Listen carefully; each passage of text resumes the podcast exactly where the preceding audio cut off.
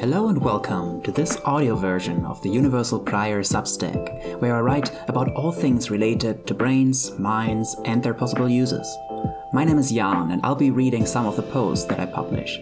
If you like what you hear, consider checking out the blog at universalprior.substack.com and subscribe to get a notification whenever a new post is released. And now, without further ado, on not reading papers. The Emperor's New Paper. In a recent lunch conversation, a colleague of mine explained her system for reading scientific papers. She calls the system, tongue in cheek, not reading the paper. It goes as follows First, read the title and predict what the abstract will say. If you're correct, stop reading the paper. 2. Otherwise, read the abstract and predict what the main result will be. If you're correct, stop reading the paper. 3. Read the last paragraph of the introduction or the first paragraph of the discussion and predict the details of the result. If you're correct, stop reading the paper. 4. etc. I love this system mostly because of the flippant name, but also because it points out that the emperor is naked it is a bit of an open secret that not reading the paper is the only feasible strategy for staying on top of the ever increasing mountain of academic literature. But while everybody knows this, not everybody knows that everybody knows this. On discussion boards, some researchers claim with a straight face to be reading 100 papers per month. Skimming 100 papers per month might be possible, but reading them is not. So, why is this not common knowledge? A likely cause is the stinging horror that overcomes me every time I think about how science really shouldn't work.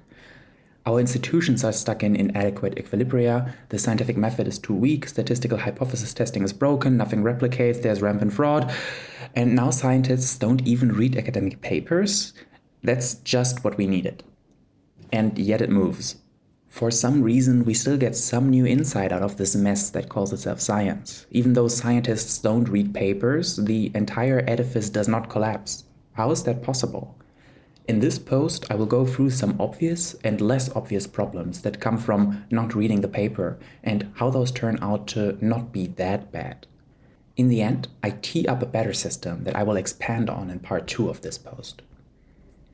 And yet it moves. Argyle okay, level with me here. How can you just not read the paper? How do you know what's written in it? Belka? Well, when I was new at this, I did read a lot of papers very carefully. I got stuck a lot, redid a lot of the calculations, double checked the methodology, asked my colleagues, Argyle, but you don't do that anymore. Belka? Sometimes I do. That's what journal clubs and coffee breaks are good for. But I don't have the time to do this for most papers anymore. I also want to produce new research. And I also noticed that from experience, I usually have a pretty good idea of where a paper is going. I usually have seen a poster presentation of the research somewhere, or read a thread on Twitter, or I know the work that usually comes out of the senior author's lab, and that lets me fill in the blanks. Argyle, but those are only rules of thumb. What, what if you're wrong? Belka, I do still look at the paper, and if it's substantially different from what I anticipate, I do read it more carefully.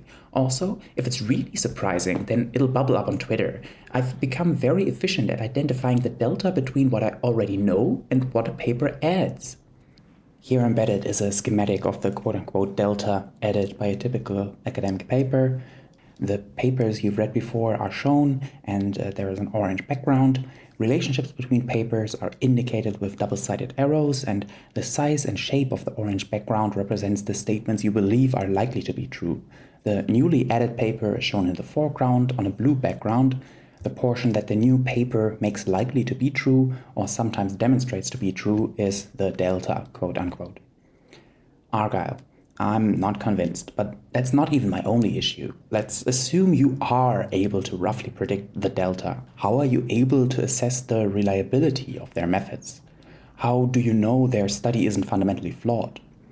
Belka? I'd like to say that that's what peer review is for, but I probably couldn't keep a straight face while saying that.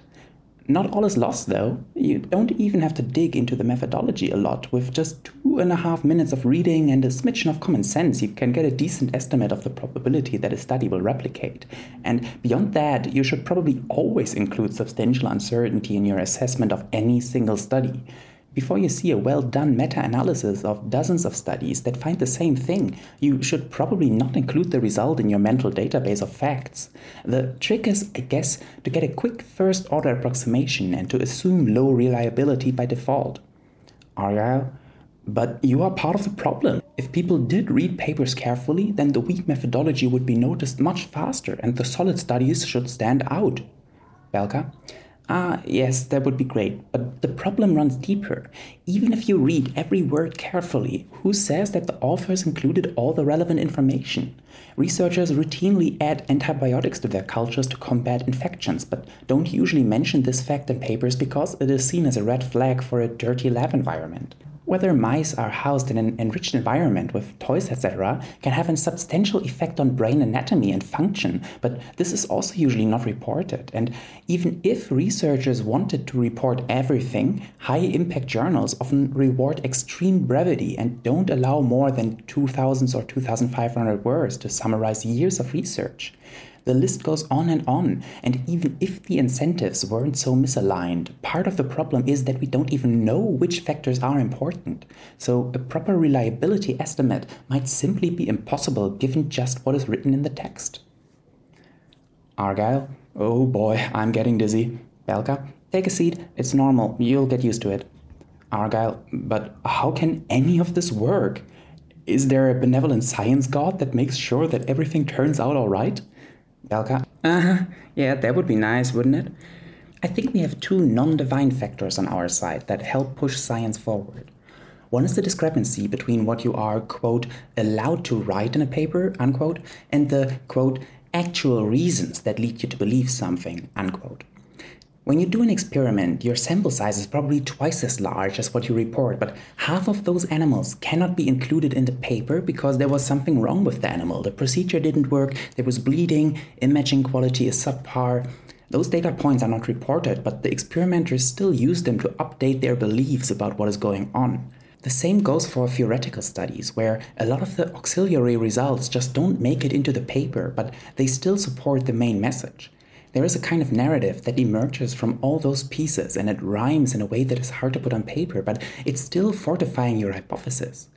The inferences in a scientific paper are usually supported by multiple strands of logic and converging evidence, not all of which are included in the paper. Here's another illustration. Um, the data presented in the paper is usually uh, just a subset of the data recorded, um, the data that is not included might be incomplete, partially corrupted, or with slightly incompatible parameters. Even though mice are depicted, the same argument also holds for theoretical arguments where redundant derivations and exploratory results are usually not included. Argyle, that's scant consolation. Aren't humans infamously good at deceiving themselves? Perhaps I can trust all those studies a bit more, but most of them will likely still turn out to be wrong. Belka, you shouldn't underestimate the importance of a good narrative. There is some really weird link between beauty and truth that I don't quite understand, and it might also apply to beautiful stories. Argyle, not convinced. Belka, I didn't think you would be. So, yes, you are right. Most things will probably turn out to be wrong, or at least not quite right. But this brings me to the second non divine factor that helps science it marches on. Entire subdisciplines of science can turn out to be baseless, trends and fads come and go. According to an urban legend, a doctoral student in mathematics wrote their thesis about a mathematical object that has no non trivial examples, and all those things are water under the bridge. There are millions of researchers doing varying degrees of sensible research, and science is just self correcting enough to eventually get rid of the bad strands of research. Truth has a certain inviolability that false science cannot fake indefinitely. If you actually know how the universe works, this will give you an edge that eventually lets you win. Academia's size ensures that a portion of its research is solid. This portion will outlast the confused and wrong parts. Argyle, you say you, but you don't actually mean me, right? What happens if I don't happen to be lucky enough to pick a fruitful research question? Belka, Not quite. The outcome is also partially up to you. There are some strategies for how to improve your chances in situations of very high uncertainty. Do multiple different research projects, switch research fields multiple time, don't get stuck, get 80% of outcomes from 20% of effort, be an albatross, don't read papers. Argyle, oh, okay, you've lost me completely. Belka, that's fine, this fictive dialogue is nearing its end anyway. Argyle, what am I supposed to believe about not reading papers now? You haven't convinced me that it's actually better than reading a paper carefully. Belka, that was never my aim. I would also prefer reading them carefully, but that's not really an option. My point is just that not reading papers is not as bad as it sounds. Argyle, hmm, that's fair, I guess. Although I'm still wondering if you are just lazy and are using a lot of words to cover that up. Belka, fair. I guess it's really hard to know where my beliefs really come from. Argyle, hmm. Belka, hmm. Argyle, I wonder what happens to us when this fictive dialogue is over. Belka, we can take a swim in the pool and watch the sunset. Argyle, I'd like that. Not reading papers is a fix, not a solution. As useful as this method might be, it is born out of necessity, not because it is the optimal way of conducting research. The scientific paper as it exists has one central shortcoming. The authors don't know the reader. When writing a paper, the authors try to break down their explanations to the smallest common denominator of hypothetical readers. As a consequence, no actual reader is served in an ideal way. A beginner might require a lot more background. An expert might care for more raw data and for more speculative discussions. A researcher from an adjacent field might need translations for certain terminology. A reader from the future might want to know how the study connects to future work. None of those get what they want from the average paper. It would be so much better to just always have the chance to talk to the author instead of reading their paper. You could go quickly over the easy parts and go deep on the parts that you find difficult. I think this is what's supposed to happen in question sessions after a talk, but when there are more than three people in the audience, the idea rapidly falls apart. I know that this is what usually happens at conferences and workshops during tea time, where the senior researchers talk with each other to get actually useful descriptions out of a research project from each other. But this clearly does not scale. What would be a better solution? Arbital tried something in this direction by offering explanations with different speeds, but the platform has become defunct. Elicit from Ought might have something like this on the menu at some point in the future, but at the moment results are not personalized, as far as I can tell. What we ideally might want is a researcher in a box that can answer questions about their field of expertise on demand.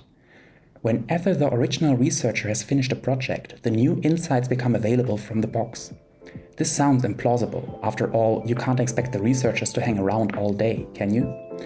But I think there is a way to make it work with language models. In the next post in this series, I will outline my progress on this question. Stay tuned. This was an audio version of the Universal Prior Substack. If you enjoyed listening, consider subscribing to the newsletter to get a notification about a new post straight to your inbox. And with this, until next time.